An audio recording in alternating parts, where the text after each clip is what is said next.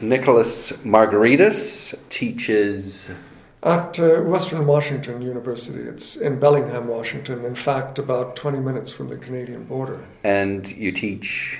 I teach comparative literature across the board. I was officially, formally trained, I suppose, as a medievalist uh, years ago. Okay. And we're here today in Gatineau, Quebec at the A C T C conference, which is a gathering of academics, primarily, who teach and love, well, the core works, the great works. That's right. I think despite our varied interests, what unites the people at the conference is a sense that some books really do matter, and matter more than other books. And it could be, you know, our selections differ, but there is a sense that it's not all indiscriminate. Welcome to the bibliophile. Thank you. Speaking of eclectic interests, you delivered a paper on the British critic George Saintsbury. I wonder if you could tell us a little bit about him.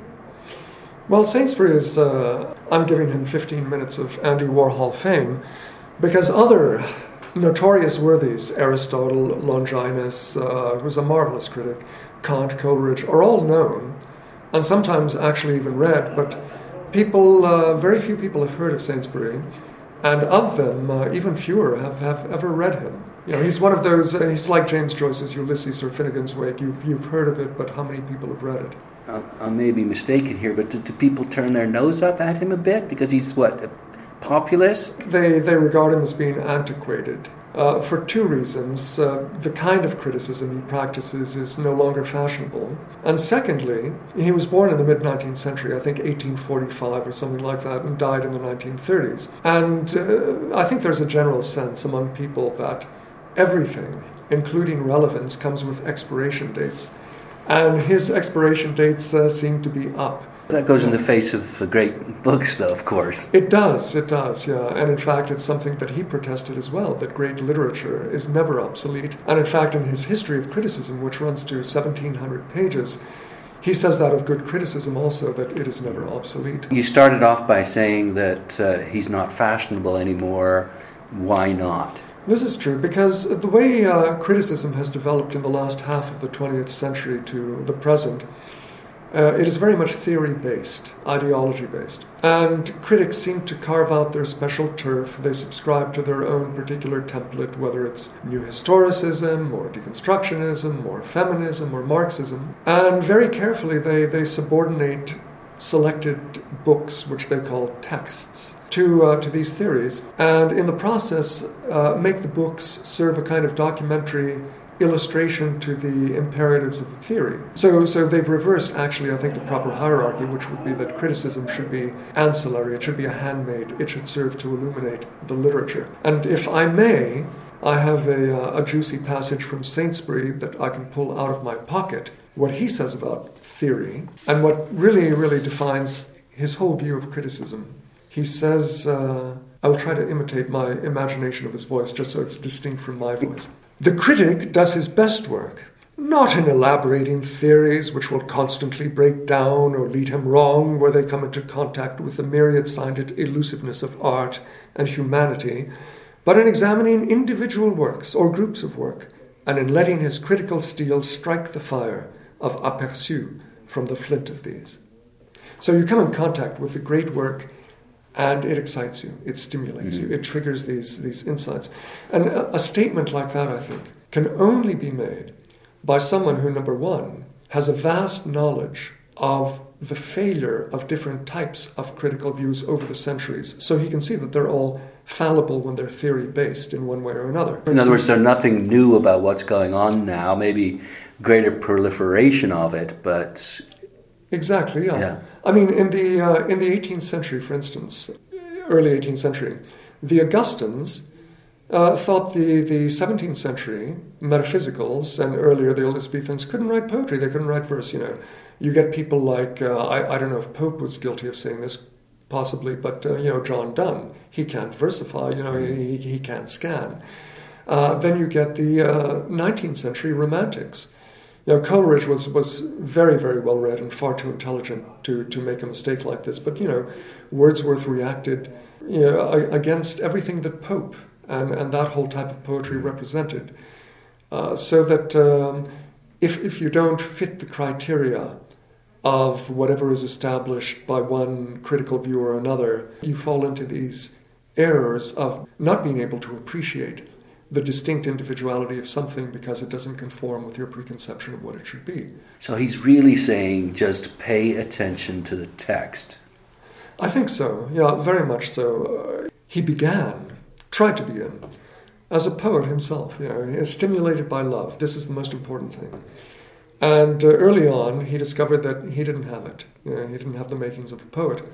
And I think he took all that love and energy and deflected it, put it into the next best thing, which for him was to communicate to others something of the fire and, and the love that he felt that exploded in him when he came into contact with greatness in one form or another, and try to express as eloquently as possible, enthusiastically as possible, what it was that made that work worth reading, what made it great, what uh, distinguished it.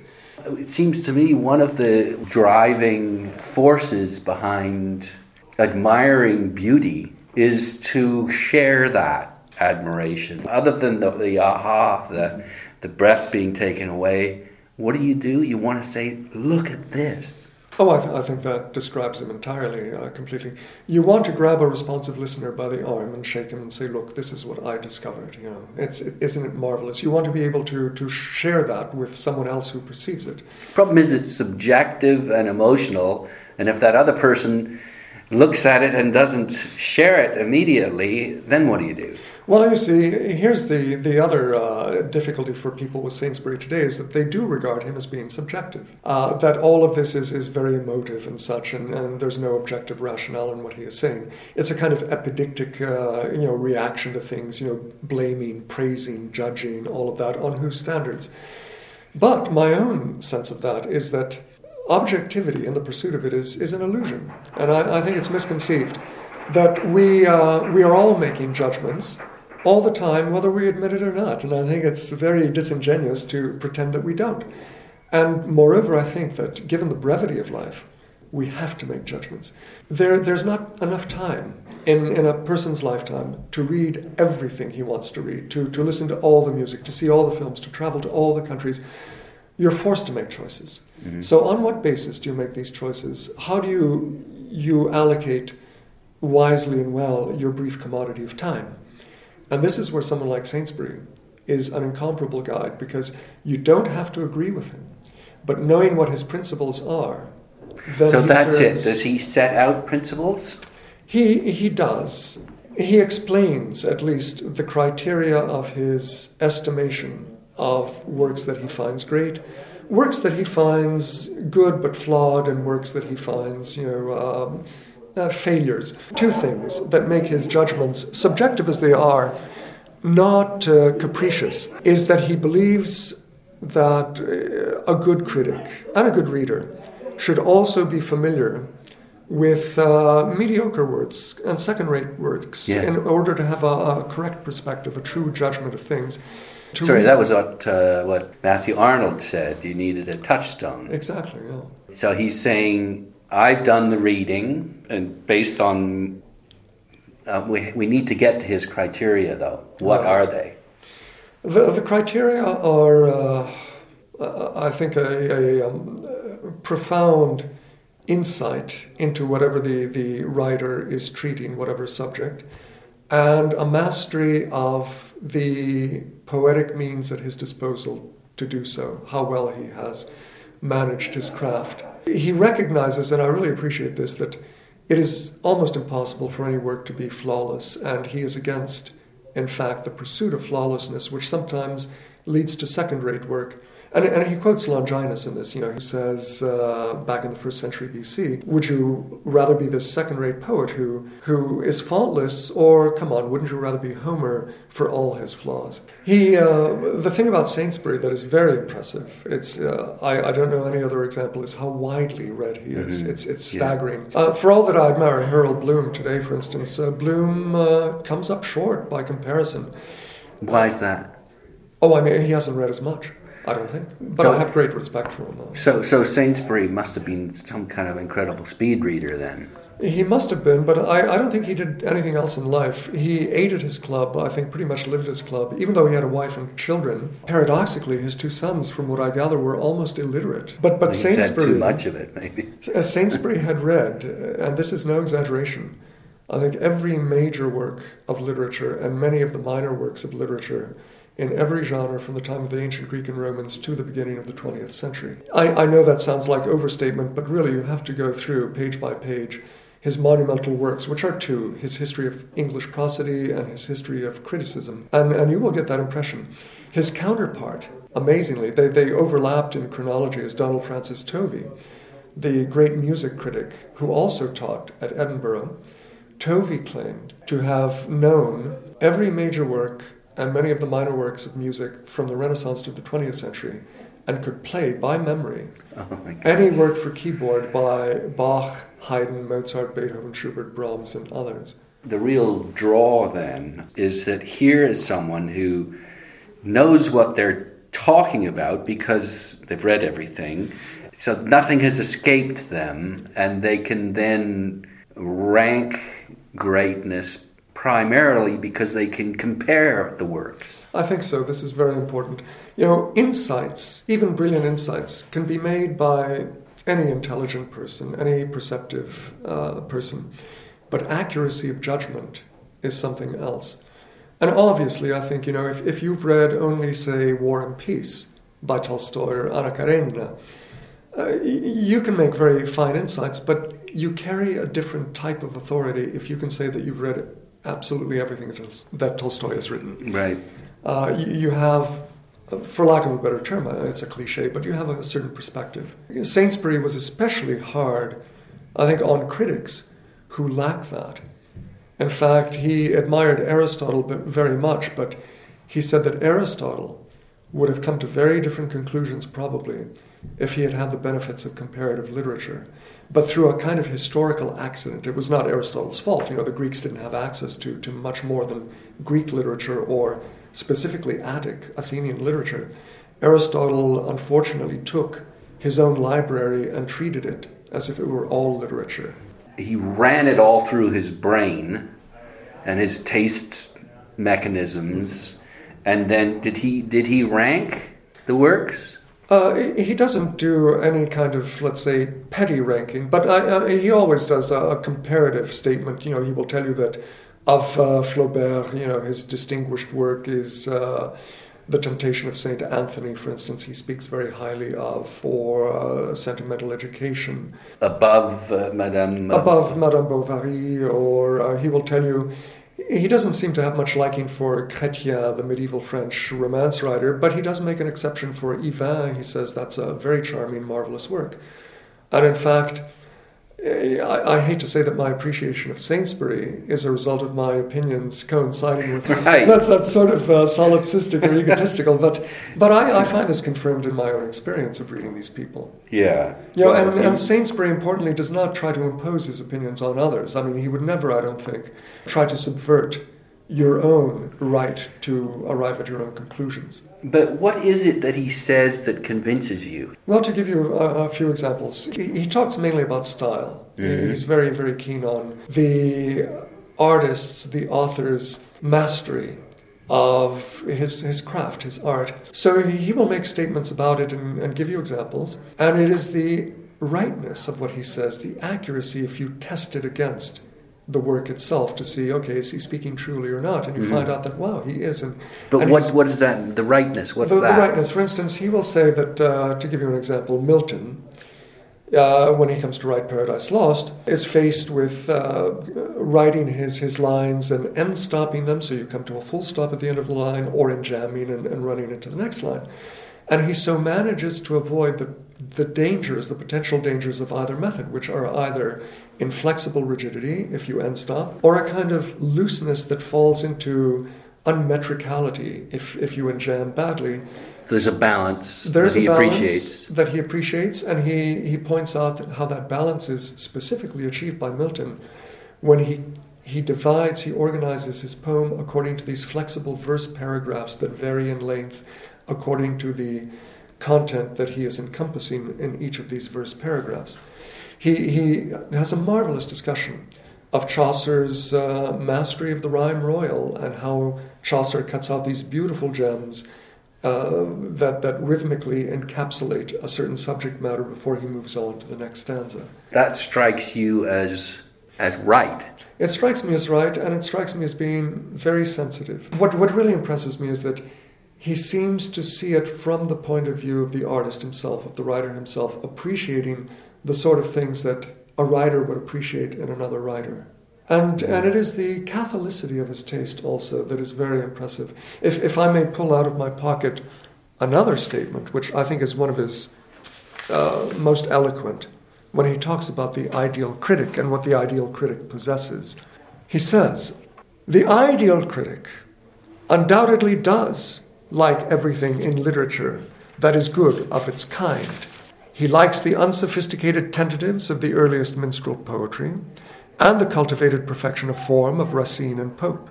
He likes the massive vigor of the French and English sixteenth centuries and the alembicated exquisiteness of Catullus and Carew. He does not dislike Webster because he is not Dryden, or Young because he is not Spencer. He does not quarrel with Sophocles because he is not Aeschylus, or with Hugo because he is not Heine. But at the same time, it is impossible for him not to recognize that there are certain periods where inspiration and accomplishment meet in a fashion which may be sought for in vain at others.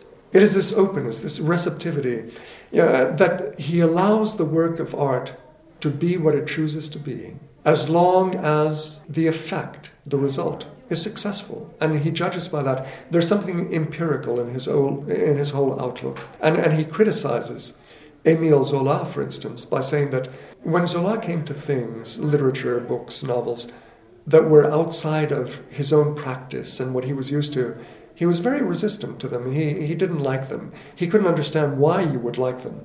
For instance, uh, Balzac happened to like, I think, Walter Scott. And Zola can't possibly understand that. He, his mind is closed off to that.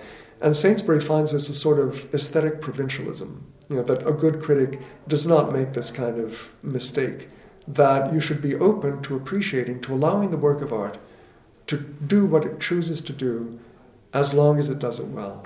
Yeah, but based on what you've just said, it sounds to me like he's evaluating the works based on the traditional form of those works.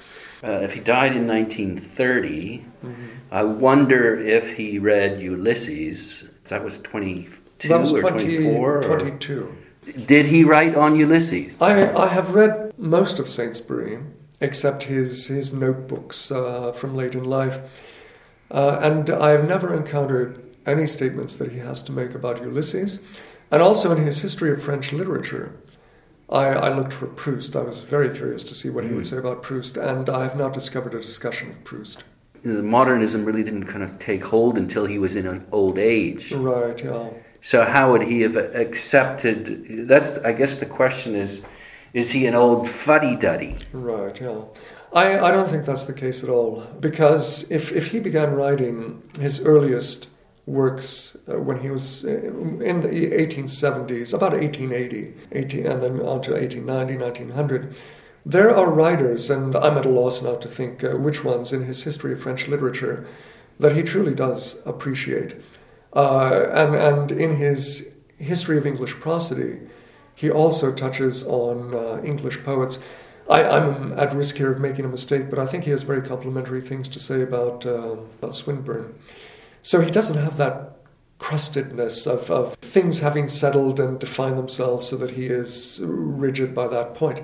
Tolstoy did, and, and it's amazing. You know, I, I revere Tolstoy. He's one of my favorite writers. But Tolstoy, just uh, faced with uh, French symbolist poetry, could not understand it, thought it was perverse. Tolstoy was very good friends with Chekhov, for instance, and they met uh, a number of times. I think they played chess together too, and they met at Yalta on vacation and all this. He, he truly loved Chekhov. But he said to him once, he said, you know, my dear Anton Pavlich, he said, Shakespeare's plays are bad enough, but yours are even worse. Yeah. So Tolstoy had this very rigid notion of what drama does. It puts a character of a certain makeup into a situation, ties the knot, and then watches that character, in a sense, untie the knot. And that's true of a lot of drama, but it's not exclusively all that drama can do.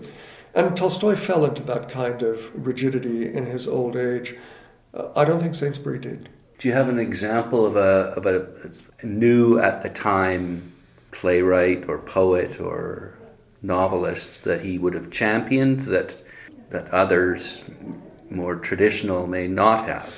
Yeah, that's that's a very good question, and uh, I'm I'm at a loss to, to think of one example now. I mean, again, the, the closest example I can think of, my mind keeps coming back to, is, is Swinburne. I forget if he said anything about Shaw or or Wilde. The problems with um, with Saintsbury, he does have faults, I think. Everyone does. Are two. One is that in unaccountable moments, he just seems wrong for unaccountable reasons. You know, T S Eliot called him almost always right. And I think that's a very accurate statement, both the right and the almost. For instance, Saintsbury uh, almost totally ignored in his History of French Literature, which he revised later and did a, a different title for it, almost totally ignores Les Liaisons Dangereuses, Dangerous Liaisons by Laclos, the epistolary novel written in the eighteenth century, in seventeen eighty-two. And I, I tried to find it, for the conference, in fact, where he has made these vitriolic remarks about it, and uh, I couldn't even find those, but I, I, I have read them somewhere. He seems obstinately determined to deny it any merit whatsoever, and I think what triggers it is some kind of moral discomfort, which is very odd that he would allow something like that to taint his judgment. But I think that's what it is. And the fact, I mean, it's a remarkable novel. I think it's the, the finest of all epistolary novels. It's it's so intricately interwoven with distinct individualities and drama and passion, all of this coming out in, in letters that are so cross-referential in their complexity. Machiavellian. And and I think that its sheer mastery makes it seem all the more, more perverse to him. Uh, because of its um, so-called immorality. It's, it, it seems almost like the abuse of, of virtue. The other fault with uh, Saintsbury is this, is the form that he chooses for his writing, which is the historical survey. So you get yeah. a history of English prosody, which runs to fifteen hundred pages, a history of criticism, seventeen hundred pages. And this creates two difficulties. Number one is that he treats certain authors rather superficially, because he's got a, a kind of Swiss train itinerary to keep up and make all the stops, and he can't stay too long and linger. And I mean, and, it invites sort of retrospective as opposed yeah. to contemporary. He did contemporary work. Oh, in fact, he... Did he work for a paper? Yeah, or? yeah, yeah. He began as a, a reviewer, in fact. Okay. And I think that's also, that nurtured his conception of criticism, that it is criticism's job to evaluate and to take something, a work of art, uh, literature, say if it's good, why is it good? If it's bad, what are its faults? And and at the same time that he slights attention on some writers, he also spends uh, a little too much fussy circumstantiality on minor, negligible writers because for the sake of thoroughness, they just have to be mentioned. So sometimes uh, there are stretches that, uh, quite honestly, are tedious. But it sounds like he's a champion for the art of criticism. Exactly. And, and, and yeah. what did, did he say anything about why it's important? I don't recall any explicit statement he said regarding why, as a profession or as an activity, it is important. But it's implicit in everything he did. That it's a way of preserving and passing on excellence.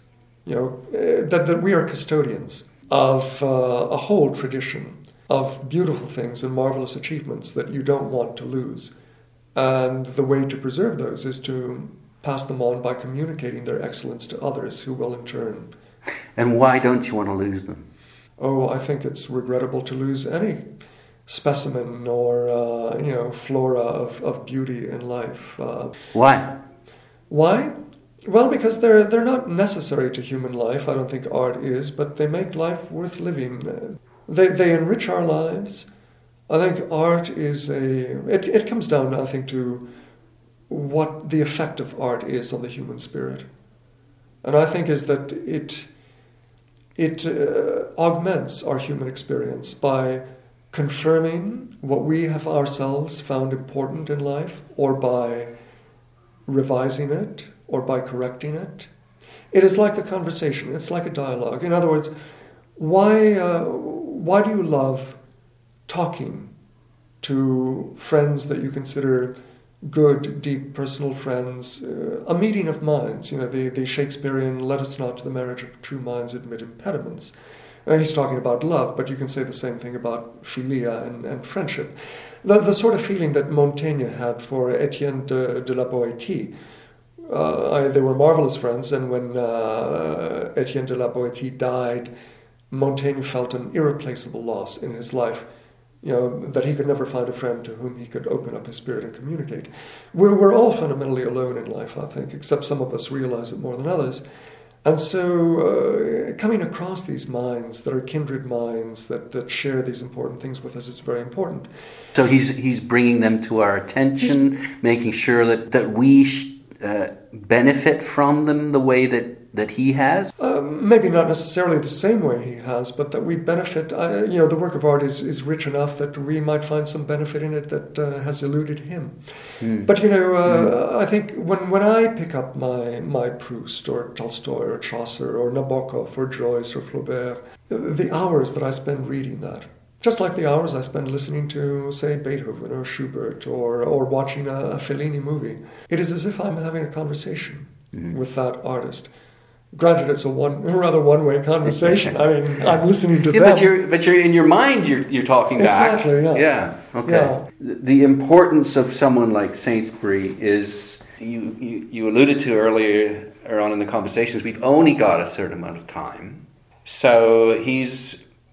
pointing out how to spend that time in a way that he thinks will be the best way to spend that time. I think so, yeah. He's a good reference when, when you're in doubt about anything. Mm. Uh, and I think that today, uh, Harold Bloom functions the same way, because he too is concerned with the notion of greatness and what matters, uh, what uh, what is worth coming to. Uh, the fact that he could write a book called, you know, the, the Western Canon. Uh, I'll give you a personal example. There's so much. I've I've spent a whole lifetime trying to catch up with the last three thousand years of literature and the last, you know, one thousand years of music. Uh, only the last one hundred years of film, that's a little easier maybe, but these proliferate as time goes on. You know, every decade produces a proportionately greater and greater. It's it's it's like the Malthusian theory of population. You know, yes, it, it increases geometrically, so it's a, it's a losing battle. Mm-hmm. So faced with all this, I hear the name José Saramago. Okay, I look him up. This Portuguese novelist who won the Nobel Prize. That doesn't mm-hmm. mean anything, because uh, Tolstoy never won it, Proust didn't, no, no. Kafka didn't, Nabokov political. didn't. Beckett, yeah. So is he worth reading, or is he just a, a flash in the pan? So he made his reputation. At about the age of sixty, finally, he was noticed with his Balthazar and Blismunda. And after that, he went on to write another dozen or so novels uh, until he died in his late eighties. In the past three months, you know, having begun with one and found it provocative, interesting, good, stimulating, exciting enough, I went to others. I've read about a dozen novels now in the last three months. Obviously, I think it's time well worth spent. And uh, I think to myself, my life would have been impoverished had I not ever gotten to him, had he remained, you know, an unknown quantity, uh, a mystery. Was there a critic that put you uh, on that path? Uh, no, just uh, very rare people whose judgment I trust almost implicitly. So in a way, Saintsbury, you could say, would be like one of those friends then. I think so. And does he write engagingly, or is it, is that, it that antiquated? Is, or Oh, that is another thing, and I'm glad you mentioned it, is that you would think that somebody who died in nineteen thirty-four, thirty-six, whatever, and who did his major work around the turn of the century, nineteen hundred to nineteen ten, uh, and, and was into uh, you know, port wine and English gentlemen clubs, Uh, I don't know if he wore plus fours or not, but but that he would be somebody who's, you know, dry, dusty, uh, you know, filled with, with quaint, uh, yeah, snobbishness and all this. He's marvelous to read. Mm-hmm. He writes extremely well. The people who have admired him and praised him, the, the adjective they use to describe his writing is gusto. He writes with great gusto. It's it's very personal. It's very infectious. He is anything but circumspect and cautious. Uh, you know, opinionated. Yeah, very opinionated, and I truly appreciate this. You know, you, you know where you stand with him. If you test his judgments and his comments against your own experience of the works, and you find that there is enough of a coincidence, then he's for you. You know, he's a good guide. if you find that you disagree and that you don't like him, then you know, uh, based on his judgments, what to avoid. It's it's like people who tell you, oh, you have to see this movie, it's it's fantastic. And based on what you think of their judgment, it is either a movie that to go ahead and see, or you mm. know you have to avoid that movie, it's probably bad. So he's consistent then? He's consistent. We're consistent to his own taste, obviously. I think but. so. But uh, he writes he writes beautifully, and this distinguishes him also from uh, current criticism, which is so, so impersonal, so... Uh, void of passion and, and personal flavor. You know, modern critics now, because they, they pick these templates, new historicism, uh, deconstructionism, feminism. They, academic critics. Academic critics, especially, mm. yeah. They seem interchangeable. You, you cover up the name of the person writing mm, and you mm. can't tell the difference. Is there anyone like Saintsbury at work today? Again, I would single out uh, Harold Bloom. And I think uh, Harold Bloom, I think his best writing is the general writing that he's been doing for the general public in the last fifteen or twenty years, yeah. and not his earlier academic writing. No, no, it's funny, you know, I felt the same way about Frank Kermode. Early on in their academic careers, they, I think, feel that they have to make these kind of convoluted cases, and the writing isn't anywhere near as precise or, or entertaining, or, as you say, doesn't have any... We're near the, the gusto that, uh, that the, the general reader enjoys. Well, I think aging has something to do with it too. And, you know, I think it's a misconception that uh, people have that as you grow older, you become less passionate. Mm. Michelangelo had it right. You know, Michelangelo wrote fantastic sonnets, uh, marvelous poetry. Some of it, it's it's crude and unpolished and rough. You know, technically, it's it's hardly Petrarchan, but it's so so visceral. And Michelangelo always believed that as you grow older, you become more passionate. At least he was. He says, you know, if you take a, a green twig and you put it in fire, it's going to burn. But if you take dry twigs, you know, dry wood, it's going to go up in flames right away. Mm-hmm. And and you look at Harold Bloom today. Not not to switch from Saintsbury, but it's a similar, analogous case. You you asked who is similar to yeah. him today. Yeah. And and Bloom is about eighty, I think, somewhere in there. And conscious that uh, time is running out, you know, uh, it's it's a matter of, you know, a decade, who knows. And uh, you you feel that as time runs out, you, you want to communicate. There's a, there's a kind of passionate fervor to let people know what you've learned in life, mm-hmm. to, to pass it on, you know, the, the, the baton of, of insight and perception. And, and you sort of throw caution to the winds. You know, old people, for instance, are much more bold about speaking directly than, than young people mm-hmm, are. Mm-hmm. And and I think it's a sense of less time. Concerned about what other people think. Exactly, yeah. yeah. And I, I think that's something that has to be respected and appreciated.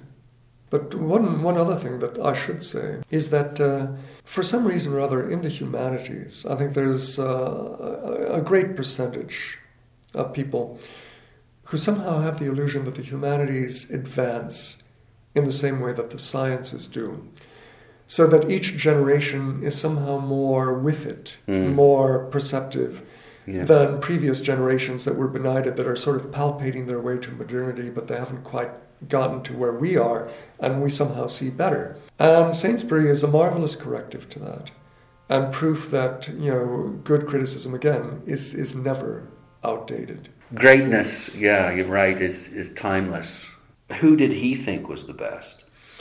I think if he had to, let's let's narrow it down as in a beauty contest, maybe, where you have runners-up and finally you announce the victor. Mm. But of the people he admired tremendously, he admired uh, Coleridge very much. As a critic or a poet? As oh, as both, as mm. both. In fact, uh, I think I can pull this out of my pocket too. What he has to say about Coleridge. Coleridge, of course, was a great talker, which we yeah, don't get. Exactly. Great exactly. conversationalist. But a bad lecturer, according to some accounts, he would just wander off in these divagations and, and lose himself in digressions. But he says about Coleridge, he had read immensely the play of his intellect, when opium and natural tendency to digression did not drive it devious and muddle it, was marvelously subtle, flexible, and fine. He could take positions not his own with remarkable alacrity. Coleridge was a metrist, such as we have not more than five or six, even in English poetry, and could colour and harmonise language in such a way that at his best, not Shakespeare himself is his superior, and hardly anyone else his equal. So Coleridge, he also had a great admiration for Dante and fought for recognition of Dante because Dante's De Vulgari Eloquio, which is the first systematic treatise uh, on uh, poetics uh, that you get in the Middle Ages, is, is hardly read by except by specialists today, and it's a marvelous work. But I think his favorite, favorite of all critics was probably Longinus. Because again, Longinus had this sense that you confront greatness. What is that experience like? And when you've experienced it, how do you communicate it to someone else so that they experience it as well? And in the whole process, one thing I failed to say is that Coleridge also believed in the directness of confrontation with, with great art. He said that he refused to uh, obtain his knowledge at second hand. He said, every judgment that I make, every statement, no matter how general or how particular, comes from first-hand direct knowledge of the works in their original language. And so I'm sure he had read Russian literature, I'm sure he'd read Scandinavian literature, but he never talks about it because he couldn't read those languages. He only knew Greek, Latin, Italian, French, German, and English. So uh, that all, yeah. That's that's all, yeah. So he limits himself to that. But I think that's uh, that's marvelous. Uh, that Sorry, you're talking about Saintsbury? Saintsbury, Saintsbury. Not Coleridge. Not Coleridge, no. So Saintsbury, yeah, had this direct, first-hand knowledge of these literatures that he talks about in their original language. Well, thanks so much for uh, bringing your enthusiasm for Saintsbury uh, to us today. Well, it's it's been a pleasure because, uh, again, I mean, what what fires me is is the desire to make other people aware of, you know, deserved writers that, uh, you know, get ignored. It's, you know, and it's so interesting, too, the motivation of a critic is either to share this wonderful experience with others and the hope that they will experience the same joy that you have, or, I, I'd say contrary, outrage that certain works are receiving unnecessary praise. Mm-hmm. Would you say those things really fired Saintsbury, or...? I don't think no. I don't think the latter. I think the okay. former, because he is an enthusiast. But I think the latter quality to, in a sense, uh, uh, deflate works that have gotten inordinate or undeserved attention is something he would not set out to do. And I think quite rightly, because those works are going to die if, if they're not worth it. You, you, you cannot do anything useful, I think, out of hatred. I, I really, uh, at, at the risk of sounding sentimental, I would say that only love is is uh, appropriate when it comes to art, and and I think it applies to artists as well.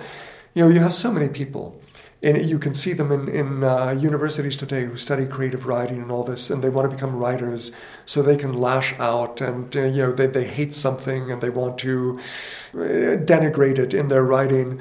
This will get you nowhere. It's a wrong reaction. Hatred is not creative. Only love is, is creative. And I think Saintsbury understood that about art and understood it as being the motivating force behind his own criticism. Well, thanks uh, very much. Again. Thank you for the opportunity. Yeah. I've been speaking with Nicholas Margaritis, who is a professor of comparative literature at uh, Western Washington University. It's in Bellingham, Washington, on the West Coast. Thanks very much for your time. Thank you.